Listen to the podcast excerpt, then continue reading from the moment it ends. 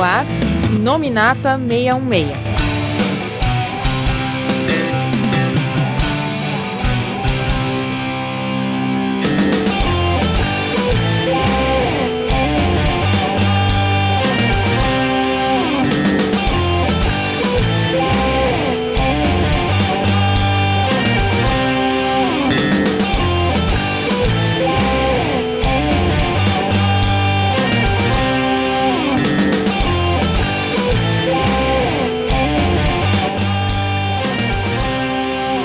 Pessoal, começando aqui mais um Inominata meio meia. Eu sou o Coveiro e eu vou pedir um teleporte pro. Não, dessa vez não é de Star Trek.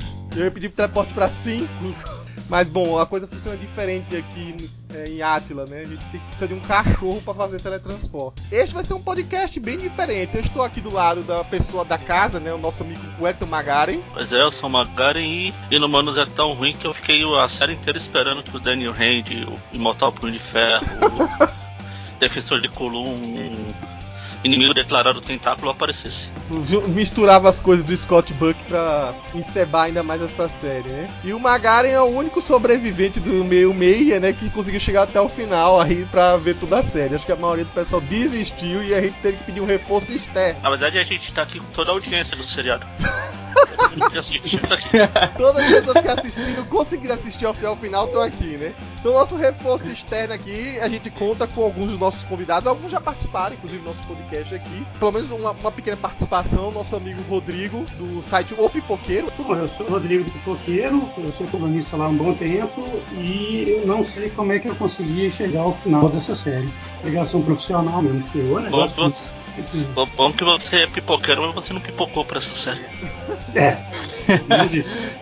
e temos aqui também o Matheus. Deixa eu ver se eu digo o, sobrenome dele certo. Stephens. É isso mesmo, Matheus? Quase, quase, Stephen.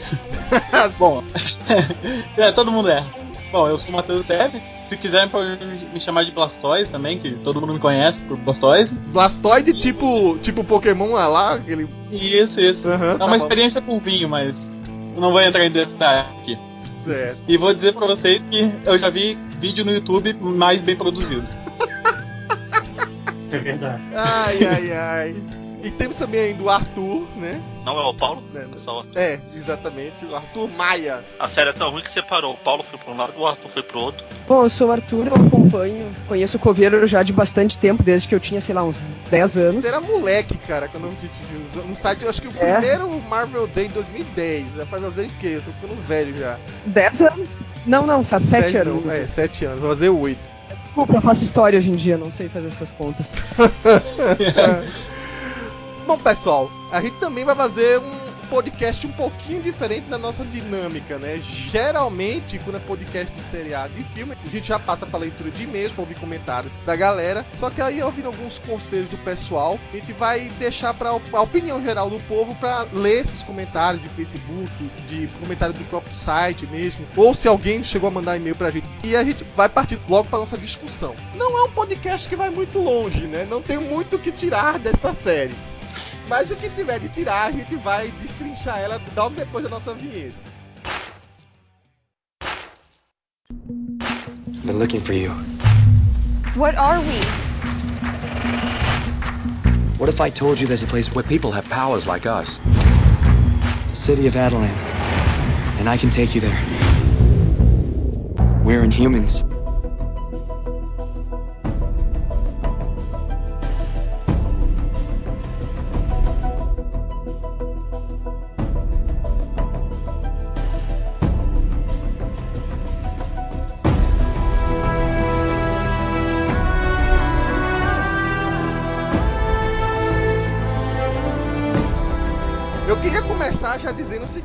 Poucas pessoas lembram disso, né? Porque provavelmente daqui da, de, deste mês, eu acho que foi o único mortal que decidiu ver os dois primeiros capítulos do cinema. Ou teve mais alguém de vocês que foi também? Não, não. Só eu, idiota. fui gastar 48 reais ou mais, eu não lembro agora, de IMAX pra ver uma hora de Inumanos no cinema, porque não tava nem todo lá, nem completo. Não, onde eu moro nem passou no cinema. Eu ia, mas aí eu preferi fazer coisa mais útil, tipo ver a grama crescer aqui do lado. Ó, pela primeira vez eu não vou implicar com o mau humor do Magari, porque ele tá certo. Na verdade, é até estranho, porque Inumanos é uma série que, geralmente essa série de TV até espicha mais um pouco. Ele bota 45 minutos, 45 minutos e 7. Todos os episódios de Inumano, não sei se vocês perceberam, tinham 40 minutos cravados. Isso porque, mais uma vez, eu não vou, dessa vez não vou achar que é exagero do Magari, né? Eles estavam espichando em muitos episódios. Até com câmera lenta, que é uma coisa que eu geralmente odeio nesses tipos de filme, né? Mas enfim, é, resolvi ver né? E aí, assim, quando eu tava no cinema, eu achei, bom, não é uma coisa que deveria ir para cinema. Mas quem sabe a coisa na TV não engate, né? Que é o, o que é os dois primeiros capítulos, na verdade, que mais tarde foram amplificados na TV, né? Eles apresentam os inumanos pro público. O único meu grande porém é porque o que foi mostrado nesses dois capítulos e o que foi para o cinema tem cara de um grande prelúdio. E realmente, se você olhar a série, parece ser um, um filme, não um grande filme, mas assim, não grande qualidade, né? Mas um grande filme de quatro horas e meia, mais quatro ou cinco horas, sei lá. E todo o primeiro e segundo capítulo é uma introdução. Uma introdução importante, vale ressaltar, porque é, não é um contexto para o público que não via, não assistia Agentes da Shield, né? não é uma equipe familiar, esse contexto de terrígene, de transformação dos seus indivíduos, a ideia de castas. Eu não sei se as pessoas que não liam os quadrinhos se ficou realmente muito claro que é aquilo, porque dava a entender, a princípio, né, que os, a família real era uma escrota pra caramba, né? Nivelava a pessoa, que é assim mesmo. É, o conselho genético dos inumanos faz isso, depende da, do jeito que você desenvolve poderes, você vai ou cavar, cavar na mina e levantar pedra na mina, ou você pode ser até um guarda-costas da família real inumana, né? E assim eles nivelam, né? É mais, às vezes, pela beleza e pela utilidade do cara do que por qualquer outro mérito pessoal. Ou seja, é um, é um jogo de dados para você saber se quer que você vai ser na vida. E é bem complicado isso, né? De você apresentar esse contexto todo pro público. Então, o primeiro capítulo foi para apresentar isso e para apresentar um pouco da família real, algumas coisas da dinâmica deles, né? Então, tinha seis personagens principais, né? O primeiro deles a ser apresentado é o Tritão, né? Que aqui estamos traduzido como Triton mesmo, que é colocado brevemente. É um, pra pessoa que tá vendo aquilo ali, é o quê? Um bicho verde é, que tava resgatando uma inumana, que aí sim faz uma, um paralelo com a gente da Shield, né? Uma inumana que era humana anteriormente. E aí eles aparecem no meio da série. Por quê? Porque a maquiagem é dar problema no futuro. Então vamos cortar logo esse de cara. E aí eles apresentam os outros que são mais, realmente mais familiares pra gente, né? O casal, né? Raio Negro e Medusa. Karnak, que já faz um, um, uma parceria mais é, piada, mais de alívio cômico com o Gorgon, né? Mas eles aparecem em menor grau. E aí a, a Cristales. Eu contei seis, mas na verdade deveria ter contado sete, porque a Cristales faz parceria praticamente com o cachorro dela, que é o Dentinho, né? E aí esse primeiro capítulo, ele dá uma pincelada bem leve assim do que é cada um. Eu não vi em momento algum, tirando a, o próprio é, núcleo central ali, Raio Negro e, e em Medusa, é, nenhum deles se mostra realmente assim, olha, eu sou fulaninho, eu sou desse jeito, esses são meus poderes. Você tem uma sutil ideia do que como funciona. O Karnak mesmo, ele, ele, você dá a entender, né, os poderes dele pela ação que ele faz lá em algum momento quando tem um golpe de estado. E ele cita realmente que ele nunca erra e por aí vai. Mas não há um detalhamento de dizer assim, olha, eu sou um cara que identifica as falhas e por aí vai. Não existe uma coisa tão clara. Medusa não teria como explicar os poderes dela, né, aquilo mesmo. E o Raio Negro é o que é mais contextualizado, até porque ele, junto com o antagonista da série, que também é da família real, né? Mas aí eu não, não incluí dentro do núcleo de protagonistas, porque ele é o, é o antagonista da série, o Maximus.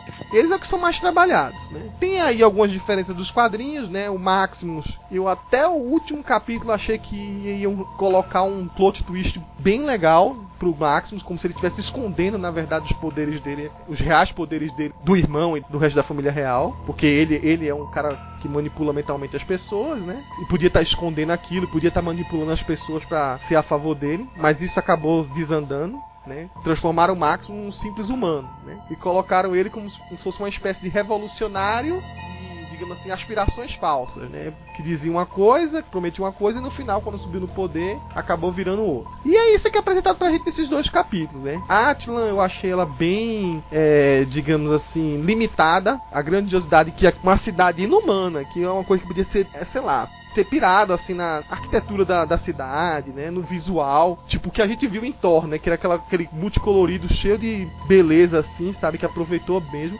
podia ter aproveitado de Inumanos, que tinha muito disso, né? Nos desenhos do Kirby tinha muito disso, foi deixado de lado. E os aliens, digamos assim, tinha. Era assim, se você olhar muito com muito cuidado, cada um tinha uma cicatriz, tinha uma, um olho virado pra direita, uma barbatana, sei lá, alguma coisa esquisitinha. Mas não era, não tinha nenhuma coisa que chamasse grandes atenções, não. E assim, o que eu posso dizer? O, o golpe de Estado em si não foi nenhuma coisa que eu achei tão emocionante para se, pra se ver. Acho que a única parte que eu aproveito realmente dessa introdução é o, a transformação de dois mutantes lá na Terrige, né? Que são dois mutantes que inclusive apareceram nos quadrinhos, né? A, o Bronaja e a o nome da outra mutante eu me esqueci agora. É a Tonaja, né? Não, agora me esqueci. É Tonaja mesmo. Eu vou passar agora a, a bola para vocês. Eu sei que eu vi pedras e, pau, e, e paus para tudo quanto é lado, mas eu acho que dessa vez merece, né? Eu só, só vou tentar complementar uma coisa ou outra. Vai, meu amigo Magaren, aí eu sei que você tá muito emocionado para participar desse podcast. Fez questão de ver todos os outros episódios sem nenhuma pressão minha.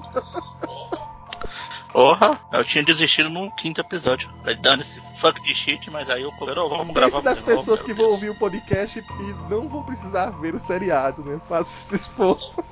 Estou, estou sendo. Vou servir de machinha aqui.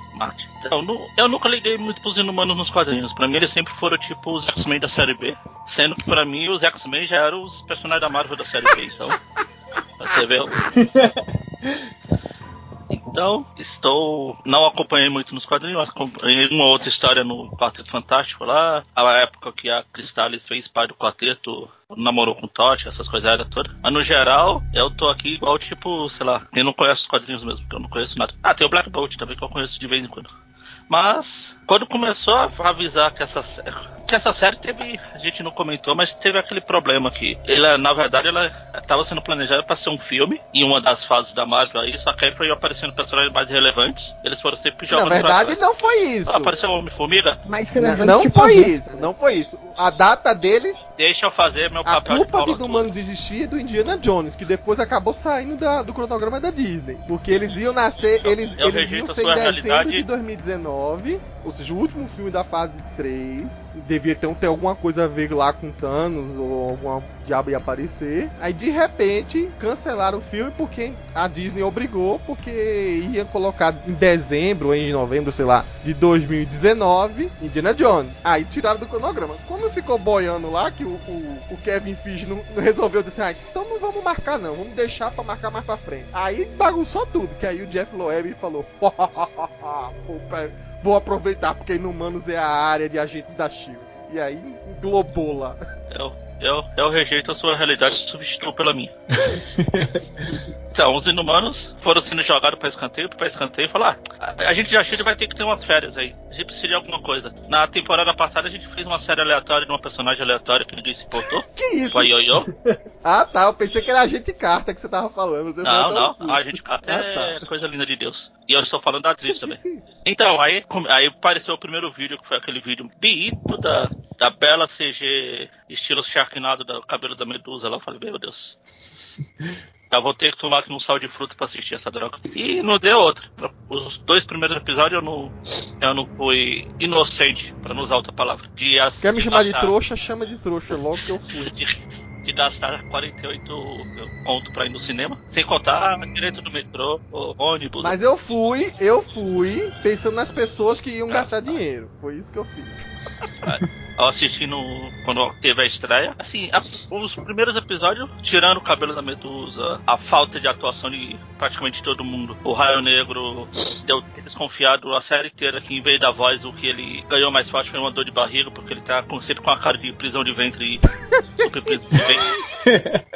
Eu já falei, bom, o Máximo lá, o, o nome, o nome estranho dos caras. Rian, Rian, Rian.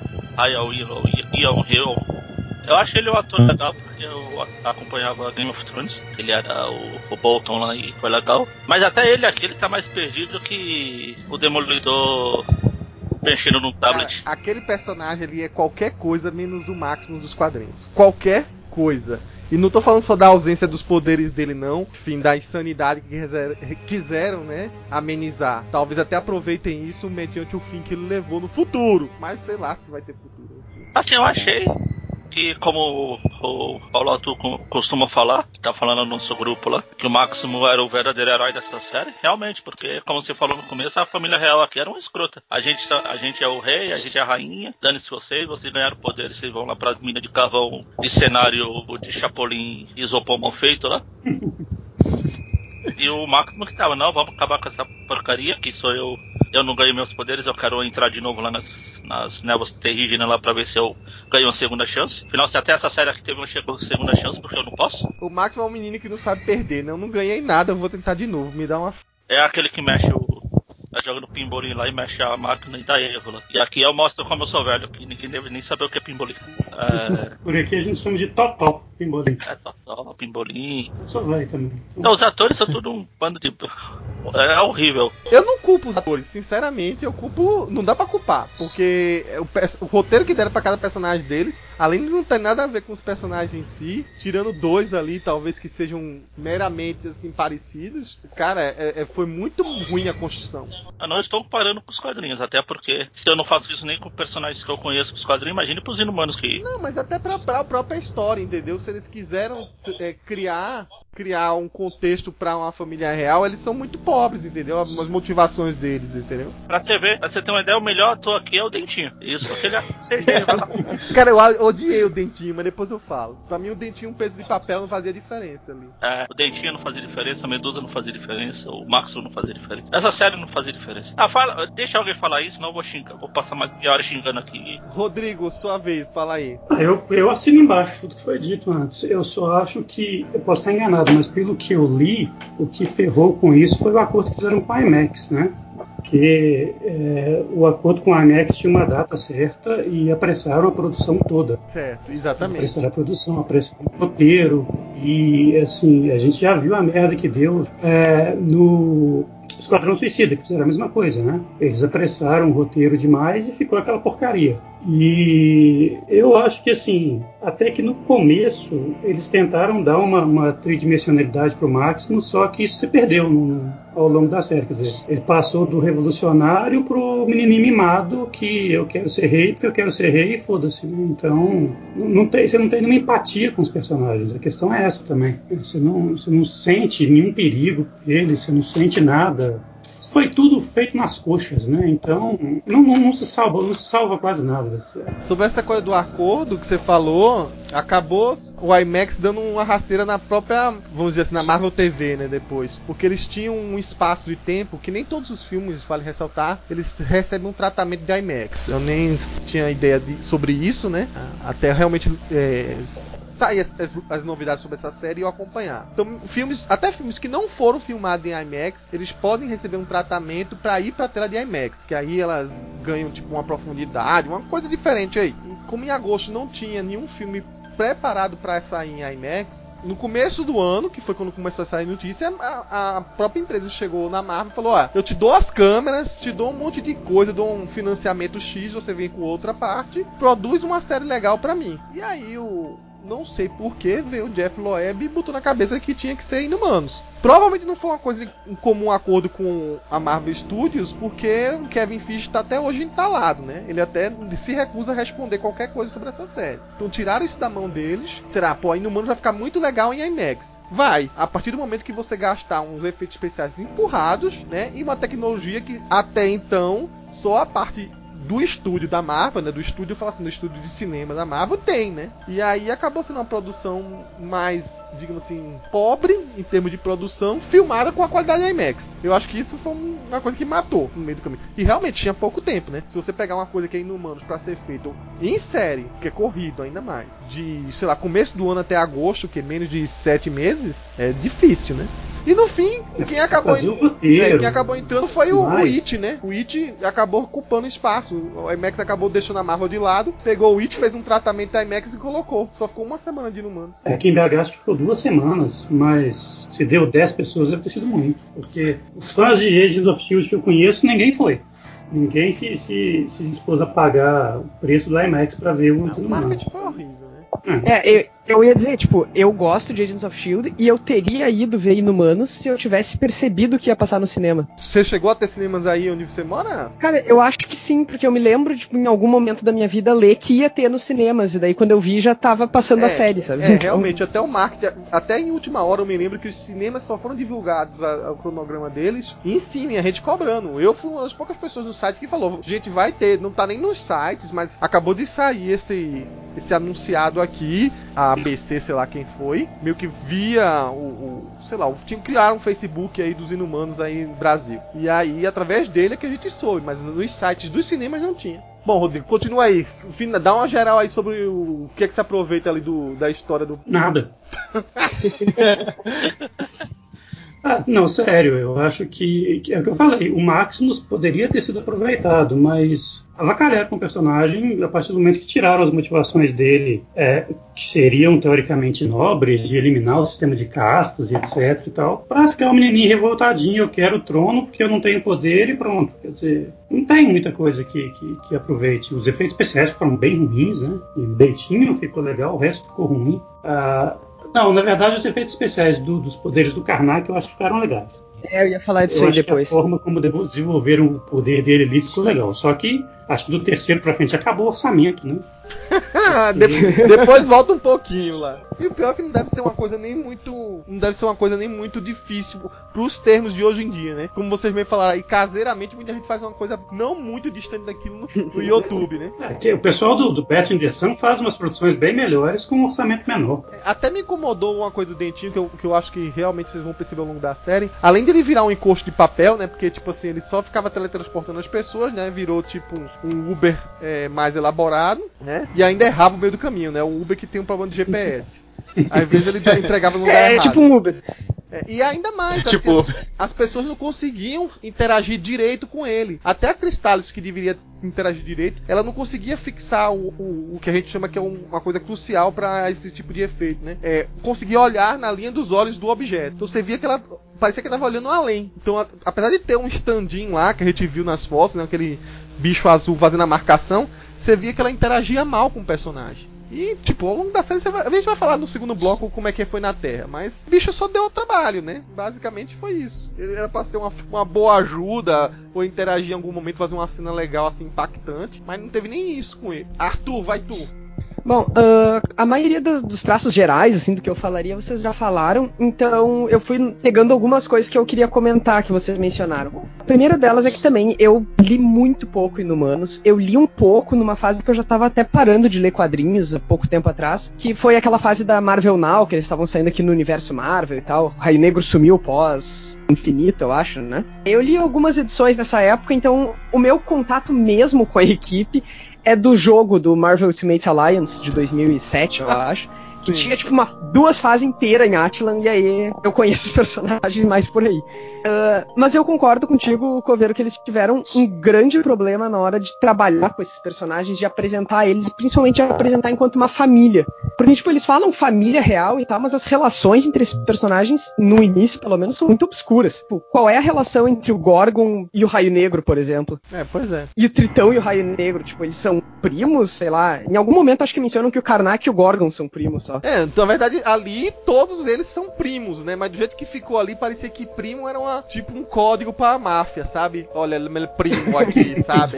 Esse é o chefe da guarda real e é meu primo também. Esse aqui também é da estratégia militar, né? Da inteligência lá, ele evita todos os planos, é meu primo. Todo mundo é meu primo. E deve ser mesmo, né? Tá todo mundo naquela, naquele cubículo na, da- na lua, né? Não tem muito pra onde andar, é todo mundo primo de alguém ali. É, não, não tem muita opção, né? Outra coisa que vocês comentaram e que quando eu acabei esses dois episódios eu pensei, hum, talvez não seja tão ruim assim, é justamente que eles quebraram um pouco uma dualidade que eu tava esperando que aparecesse de tipo, a família real vai ser boazinha, o Maximus vai ser, o Maximus vai ser malvado. E, e, de fato, a família real, pra mim, no, início da série, é muito mais antagonista do que, do que qualquer coisa ali. Porém, tem um problema grave, que não é um problema só dessa série, mas isso já apareceu em Agents of Shield lá no início. Lembram quando a, a Sky, na época, ela chega a questionar o- a política de informação corrupção das agências de espionagem e tal. Como é que se resolve isso dentro, não só da Marvel Studios, mas diria dentro da maioria dessas séries? Quando tu faz uma crítica a um determinado sistema que é para ser o sistema de heróis, e tem um vilão que vira quase um, um antagonista compreensível, tu faz ele ficar louco no meio do caminho, ou tu faz esse vilão entender o porquê que as coisas são assim. E foi exatamente o que aconteceu aqui. Eles começaram fazendo uma crítica bem dura à família real, mas a família real, como era boazinha, percebeu seus erros e o Maximus ficou louco. Né? Então acho que eles perderam muito do que eles tinham me conquistado em alguns minutos do, dos primeiros episódios com o tempo, assim. Na verdade, se você puxar dos quadrinhos, né, as principais minisséries, só para elaborar aí, e a coisa ia ficar um pouco mais complicada, porque até o Agentes da Shield passou a perna no, na quarta temporada dele, na quarta, não, na terceira temporada dele, e criou aqueles proto-inumanos, sabe aqueles inumanos deformadões lá? Sim. Que apareceram, acho que foi na terceira temporada, né? Isso que os caras ficavam, que aquele cientista lá que depois criou a Aida, né?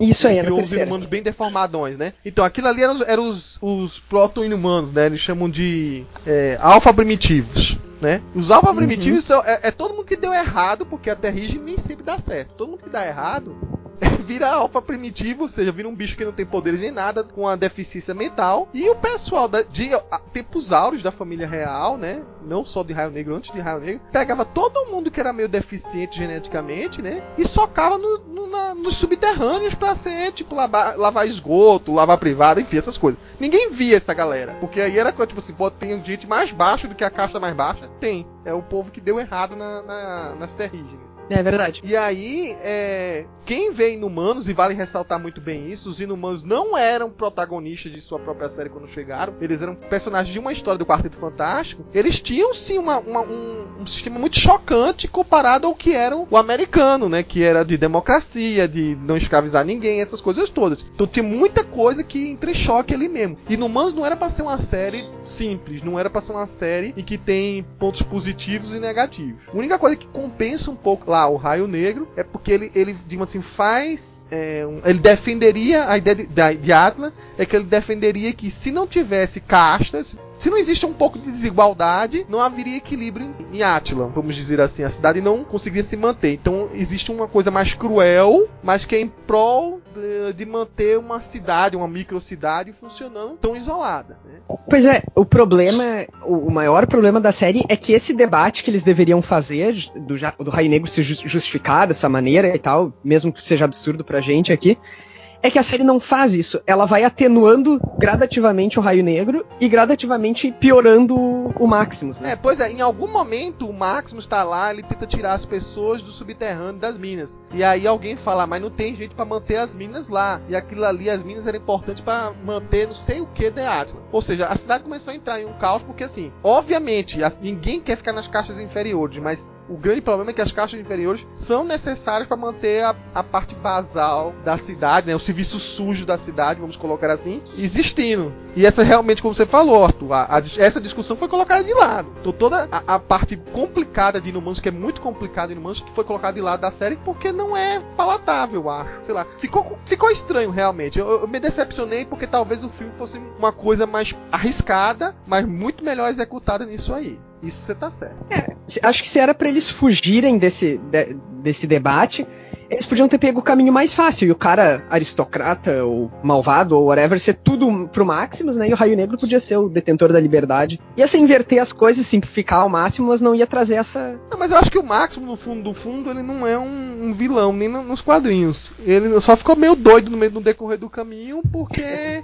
É, o que ele mais queria, na verdade, é aquilo que ele falou no começo. Eu quero ir pra Terra, mas na verdade ele não tava na Terra na época. Tava no Himalaia. Eu quero ir pro mundo exterior. Tá todo mundo preso aqui. A cidade tá, tá sofrendo. Vamos conquistar o mundo, né? Vamos ver o mundo lá fora. Raio Negro não queria proteger, né? Aquela coisa mais exclusivista, né? O, lá fora é perigoso. Vamos ficar na, na, na, gente aqui. E aí, quando dá tudo errado, aí, Maximus. Aí, enfim, o final de Maximus a gente compara com os quadrinhos lá pro finalzinho mesmo. Alguém mencionou que né, achou o, Iron Rion bem perdido em Inumanos. E eu definitivamente não achei. Eu acho que, assim, eu já não gostava da, do papel dele como Ramsay lá em Game of Thrones, embora eu conseguisse reconhecer a atuação muito boa. E, e acho que aqui foi uma situação bem semelhante, assim, o cara ganhou um roteiro que não era grande coisa, mas atuou muito bem. E, tipo, ele fez o que dava com o papel que ele tinha, né? Tirou leite de pedra do que deram. É, o que é o que ele já fazia lá também, então acho que ele tá em casa. Coveiro mencionou também que esperava um plot twist de que ele estivesse manipulando e tal. Uh, eu esperei alguma coisa parecida, até bem perto do final da série, mas mais a ver com ele não perceber o que estava fazendo até então. Então, sei lá, daqui a pouco ele cativava as pessoas, ele achava genuinamente que ele era humano e tal, mas ele tava manipulando todo mundo. Seria ótimo se fosse assim, eu também acharia bom ele não saber que ele tinha esse poder de sedução, de convencimento das pessoas. Porque, ele, porra, ele fez todo mundo que, digamos assim, achava ele um mero humano, até tinha preconceito com, ele, confiar nele e, e ser liderado por ele, por ele pra dar um golpe de Estado. Então, até o final podia ser isso. Ele descobriu, é, realmente eu tenho poderes? Então, beleza, valeu.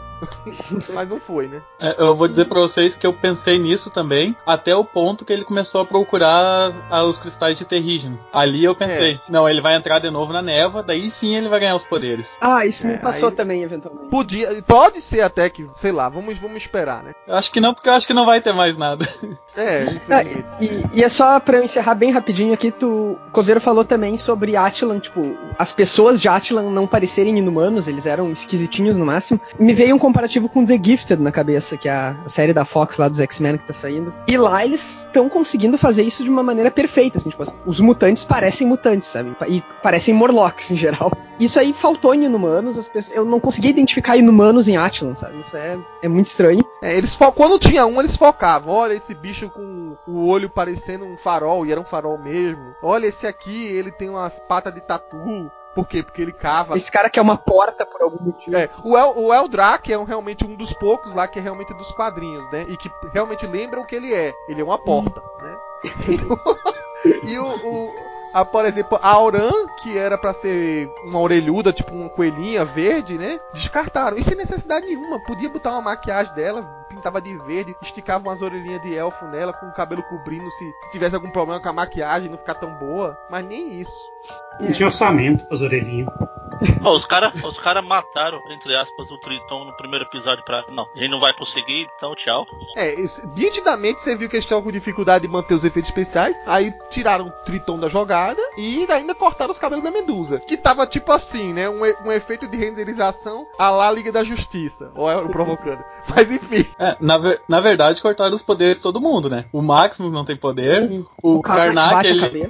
É, daí ele não consegue controlar, não consegue fazer bem o poder dele. O Gorgon. Esconde ele... os cascos do Gorgon no, é, nas botas lá. Né? E a Cristales é inútil do início ao fim, então ela nem precisa usar os poderes. Exato. Vai, Matheus. É, não tem muito mais o que falar, porque não foi grande coisa, né? E eu queria começar falando só da minha decepção. Quando anunciaram Inumanos, eu pensei, ah, vai ser a melhor série dos últimos tempos. E vai ser gravada em IMAX, e como eram personagens que ninguém conhecia, ninguém dá muita bola, assim, eu pensei que ia ser tipo Guardiões da Galáxia, sabe? Um negócio bem, bem desconhecido, bem obscuro, assim, pra o público em geral e conseguiram fazer um baita no filme. E daí eu até fiquei muito triste quando aqui na região não saiu no cinema. E depois que eu olhei os dois primeiros episódios, eu graças a Deus que não saiu, senão eu tinha gasto dinheiro. E como a gente eu tava falando. Eu tô me sentindo tão pior vocês falando assim. eu, eu não sei, eu, eu me empolguei com a série, eu olhei o trailer, eu vi, ah, esse trailer tá muito ruim. Mas não, a série vai ser boa, com certeza vai ser boa. E é, não foi, né? A gente tava falando de orçamento e parece, sinceramente, que ela foi muito barata, assim, tipo, eles economizaram ao máximo. Como a gente tava falando, os poderes praticamente não é usado. Uh, tiveram a cortar o cabelo da Medusa porque era difícil de fazer, apesar que eles fizeram tinha ficado muito feio no começo. A cidade, se vocês olharem, eu não conheço como é que é exatamente a cidade, eu conheço só por causa da série, e eu pensei que ia ser mais futurística assim, porque uh, ela tem todo o esquema de camuflagem e tal, que ninguém sabia que ela existia ali. E quando vai olhar a cidade, ela é tipo uma prisão, umas catacumbas, não dá para entender direito o que que é. Tem cor, né? É, tudo fiz umas paredes de, de concreto sem vida, sabe? Não, sabe o que é pior? Você pega o cenário que você tá falando, né, interno da, da, daquele negócio, e boa parte lá não foi digitalizado. Na verdade, quase nada daquele, daquele seriado foi digitalizado. Então você pega assim, você vê que chamaram algum decorador, um decorador lá, você, cara, dá uma aloprada geral. Então o cara começou a botar, tipo assim, acho que gastaram tanto dinheiro nisso, né? A um copo, em vez de ser redondo, vai ser quadrado quadrado. Ao lustre, em vez de ser um lustre comum, vai ser um lustre cheio de LEDzinho parecendo um arame. E aí fizeram um monte de coisinhas dessa que deve ter sido uma fortuna, mas, sabe, bem pouco, assim, sabe? Um lustre, um, um, uma escrivaninha com um, um, adereço. Eu li em algum lugar, parece que cada episódio custou 10 milhões. Nossa. Isso, isso contando todas as despesas de pós-produção, etc. Então, mas, mas, mas foi feito no, no Brasil com superfaturamento? Mas, mas são Mas, assim, não confirmadas. Então, é, pode- é 10, cara, 10 milhões pra um, um, um filme que, sei lá, custa em média 150 milhões, um seriado de 8 episódios até que não é até que é pouco, sabe? Se você olhar direitinho. Ah, mas, Devia ter gastar mais. Agora, claro que na TV o retorno é bem pior. É, sim, sem dúvida. mas você pode fazer mais com menos dinheiro, né? Sim. O, a- o último reino custou 8 milhões de libras a série inteira. E é bem melhor do que Inumanos.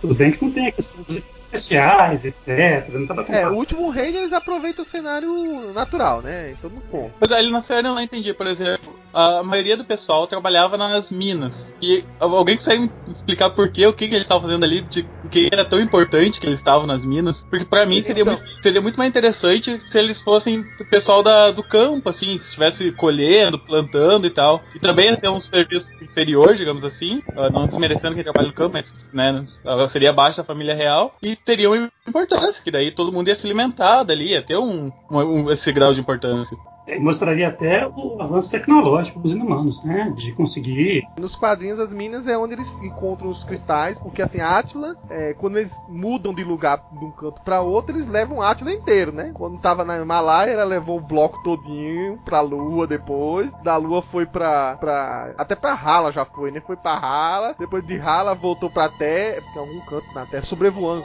Não, sobrevoando a Terra. Tem uma fase na Europa também, perto de Atlântica. E aí, em um determinado momento, caiu e tá hoje no, no Rio Hudson, lá no- nos quadrinhos, né? Então, ela, na verdade, tem lá os cristais terríveis, de onde eles tiram boa parte da, daqueles negócios pra fazer transformações. Mas o trabalho nas minas também é pra manter a Atila inteira, né? Era, né? Pra manter a Atila inteira. Quando ela precisava é, ser autossustentável, entendeu? É como se fosse uma coisa de mineração mesmo. Ah, sim, sim. É que, Combustível, dessas coisas. ah, entendi. É que olhando assim por cima não ficou muito bem explicado, porque era mais o pessoal trabalhando nas minas. Não, não explica É, nada. Não ficou mesmo. E, ah, e outra coisa, falando ainda de orçamento, o número de figurantes é muito pequeno. Se vocês contar que Atila é um- uma baita numa cidade, tinha, sei lá, 1.400 pessoas, quando aparece a galera reunida deve ter umas 20 pessoas no máximo. Tudo no mesmo canto, né? Eles É. se juntam ali na, na pracinha pra ficar olhando o, o próximo andar lá, o piso superior, de onde fala a rainha, o rei, ou quando era o máximo, o máximo. E aí, tipo, fazia uma videoconferência pra, pra,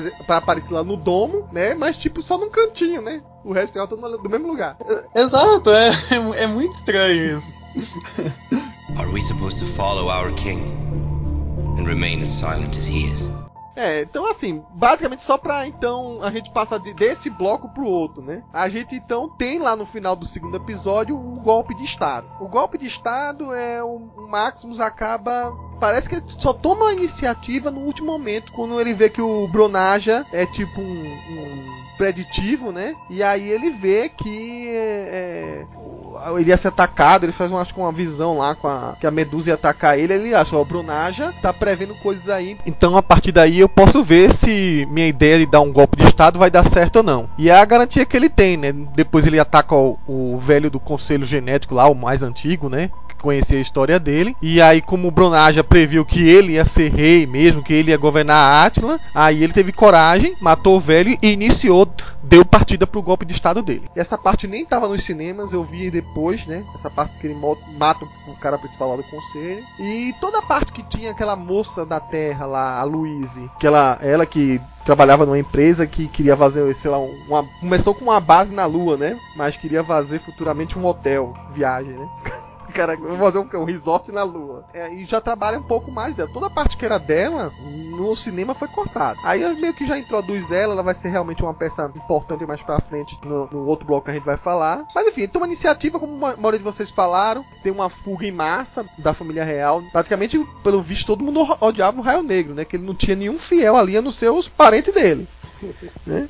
O Gorgon já tava na Terra, ficou por lá mesmo, foi meio que o dentinho despachou, né? Foi, mandou todo o resto, menos a Cristales, que a Cristales resolveu tomar uma iniciativa, passou a perna até no Karnak e ela que decidiu que ia ser a salvadora da pátria. Ou seja, foi meio que uma cagada, né? Porque provavelmente o Karnak ia tomar um outro plano ali. Dentinho, como eu falei, problema de GPS, foi largando todo mundo de qualquer jeito. Mas pra frente deram a desculpa de que quanto mais Dentinho se teleportava, mais cansado ele ficava, né? Por isso que talvez ele mal se mexesse durante a série toda. Embora isso aí não faça sentido, porque quando ele teletransporta o Gorgon, eu acho que ele já não, não leva pra onde ele levou o Tritão, né? É, ele leva mais ou menos ali, fica mais pouco mais perto, né? É, ele leva Mas perto. o resto fica cada um num canto na ilha, né? Na Ah, ilha, tem razão. vale ressaltar, eu não, eu não disse ainda aqui, né? Mas toda a ação de Inumano, gente, vocês que estão nos ouvindo e não assistiram a série, se passa no Havaí. Porque eles estavam precisando realmente de um lugar bem distante de qualquer outro lugar do universo Marvel, porque Inumanos, por enquanto, ele tá apartado. E se for voto da maioria que não gostou da série, vai continuar apartado do resto do universo Marvel, né? Então tá aquela coisa bem isolada, lá, na, lá em, no Havaí. E quando eles fogem do golpe, né? Foge praticamente todo mundo, menos a Cristales. Ela é a última que fica, fica presa. Todo mundo vai parar em um canto. E aí, tipo, acontece problemas com cada um deles, né? Karnak é, é logo de cara, o cara que não vê falhas, ele tropeça, bate a cabeça e perde os poderes. perde os poderes, não, fica Que desnorteado. que não faz sentido nenhum, que ele começou a escalar e caiu. É, tipo assim, o que é que houve, Karnak? Você não usou nesse momento por quê?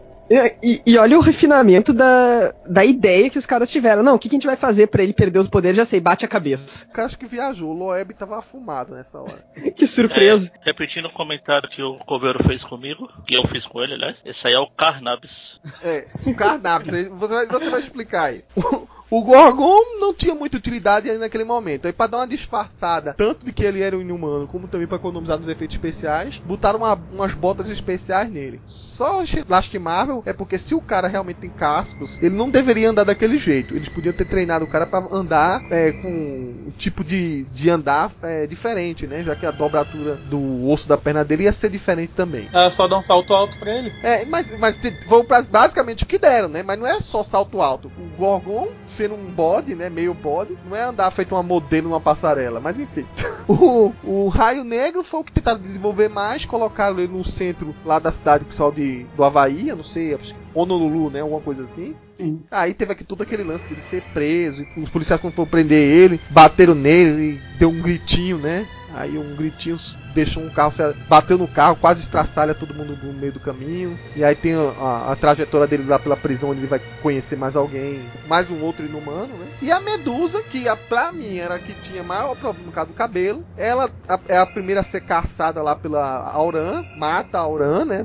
Se mostra assim, olha, eu sou da família real, não sou qualquer uma, não, não vim a ser rainha à toa. E até mostra nos flashbacks dela que ela, tudo que ela conseguiu foi ela meio que lutando pra conseguir, né? Ela até foi contra, digamos assim, a política que, que os pais delas tinham, né? Os pais delas acho que tinham um perfil até meio libertador, assim, que nem o Maximus tinha. Mas ela decidiu que queria ser rainha, ignorou tudo, meio que quis casar com o Raio Negro, invadiu lá onde ele estava preso e fez o cara se apaixonar por ela praticamente, né? E aí é, tipo, é a maior confidente dele. Ela é a personagem que pra mim foi a melhor aproveitada desde então. Apesar de, como eu falei, ter descaracterizado ela no começo, por causa dos cabelos, ela por ser aquela personagem que é tipo a rainha, que sempre teve tudo que ela conseguia apenas mandando, quando ela chega na Terra e depois que ela mata a Auran, ela conhece a Louise, e aí ela interage mais daquele jeito com ela, sempre querendo dar ordem, sempre querendo fazer do jeito dela, ficou legal. Pelo menos a, a caracterização lá da Serida Swan, que é o, a nome da atriz, de todos ali, foi a que eu achei que é mais compatível, porque realmente a, Medusa é, é uma rainha boçal. Isso aí tem, desde o começo, tá? é uma rainha imponente e tal. Ela muitas vezes existe até um desacordo ali com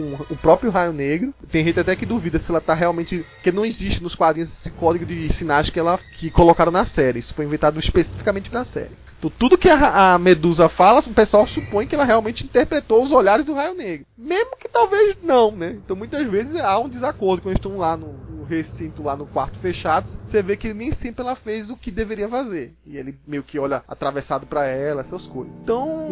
Engraçado é que ela interpreta os sinais dele sem nem olhar pra ele, né? é pelo barulho, né? Pelo Porque eu dos dedos que, ele tá, que ele tá gesticulando igual um maluco e ela tá olhando pra frente e falando tudo, né? A ideia até dos, dos sinais foi até legal. Acho que até que se basearam numa série lá da é, Illuminati, né? Que aí é a primeira vez que mostra Raio Negro fazendo, tentando se comunicar por sinais. Mas só que eu acho que no fundo, no fundo, não deu em nada. Porque ele tem hora que tá falando aquilo ali, até gasta um minuto de tela desnecessário pra não dizer muito, sabe? E uma coisa interessante de se perguntar aí é por que, que só a Medusa aprendeu a língua dele enquanto todo mundo mora com ele. Ah, vamos, vamos combinar que a Medusa deve conhecer a língua dele melhor que ninguém, né? Ó, Boa, Magari. Bom, enfim.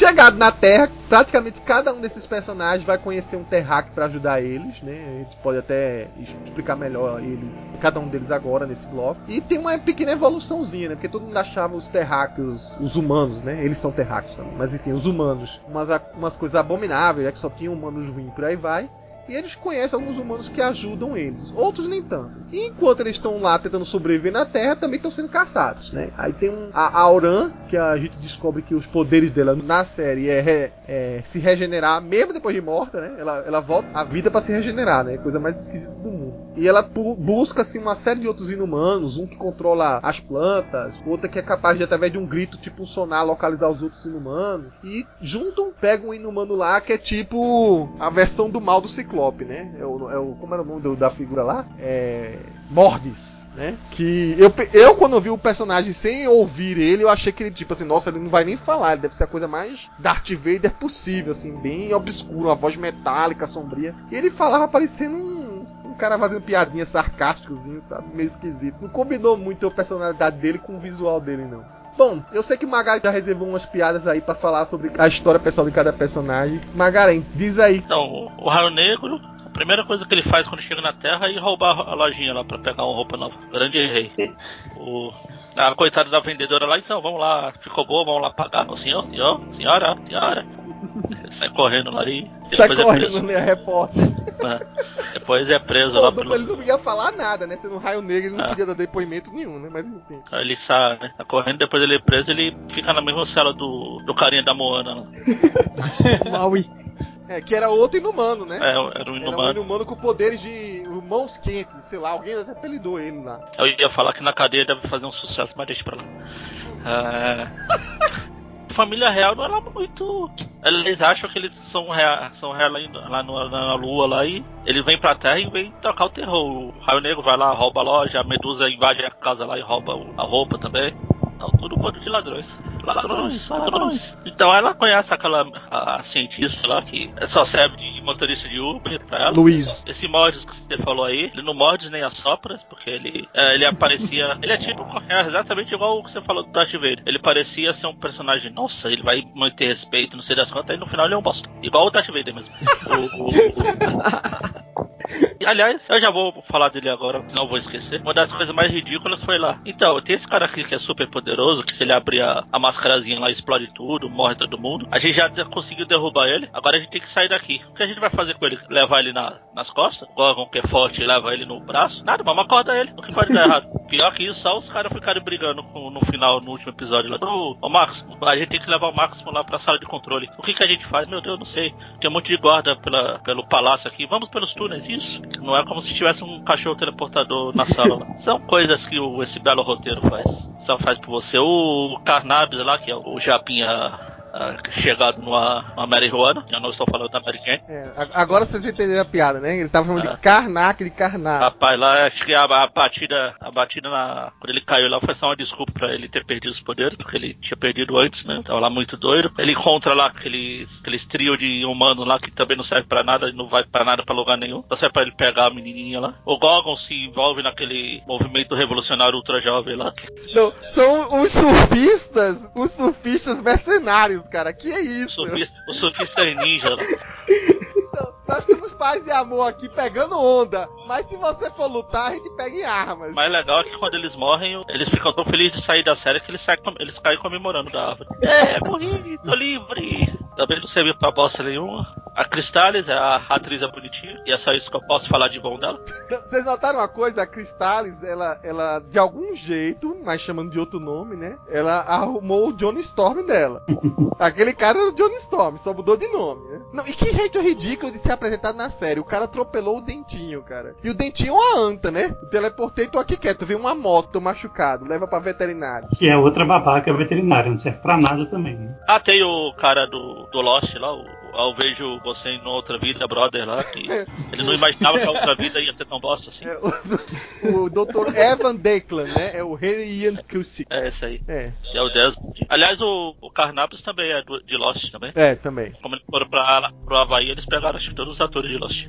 Aliás, o, o cara que faz o Carnapes já, já se meteu em outra roubada aí com relacionada à Marvel lá. No X-Men 3 ele era aquele mutante que tem um monte de espinho aleatório lá. Sério? Ele era, um, Ah. era uma versão alternativa do Spike lá. E não era o Spike, mas era um tipo cara ouriço. E no Manos é tão bom que a gente tá falando de X-Men 3. É. Voltando, o, o Dr. Eklund aí, ele até é uma parte fundamental pra fazer a ligação com o Maximus, né? Não sei como, por- através de que via, porque a princípio só quem teletransportava pra Terra e voltava era o Dentinho. Mas o Maximus conseguiu dinheiro terráqueo pra financiar a pesquisa do Evan Declan, que era um cientista aí, que saía coletando material de inumanos a pedido dele, né? Inumanos terráqueos, né? Aqueles que a gente chamaria de neo-inumanos. Fez tipo um pool de vários poderes e estudava uma maneira de replicar, de replicar não, de transformar um humano comum em um inumano. Então ele faria tipo um- uma, uma terapia gênica lá pra implantar o DNA inumano no humano. E aí a segunda parte do processo seria usar o catalisador pra ativar os poderes, que é as. E aí, não sei como ele conheceu Declan, mas o Maxus conheceu, chamava ele de Max, né? Financiou, né?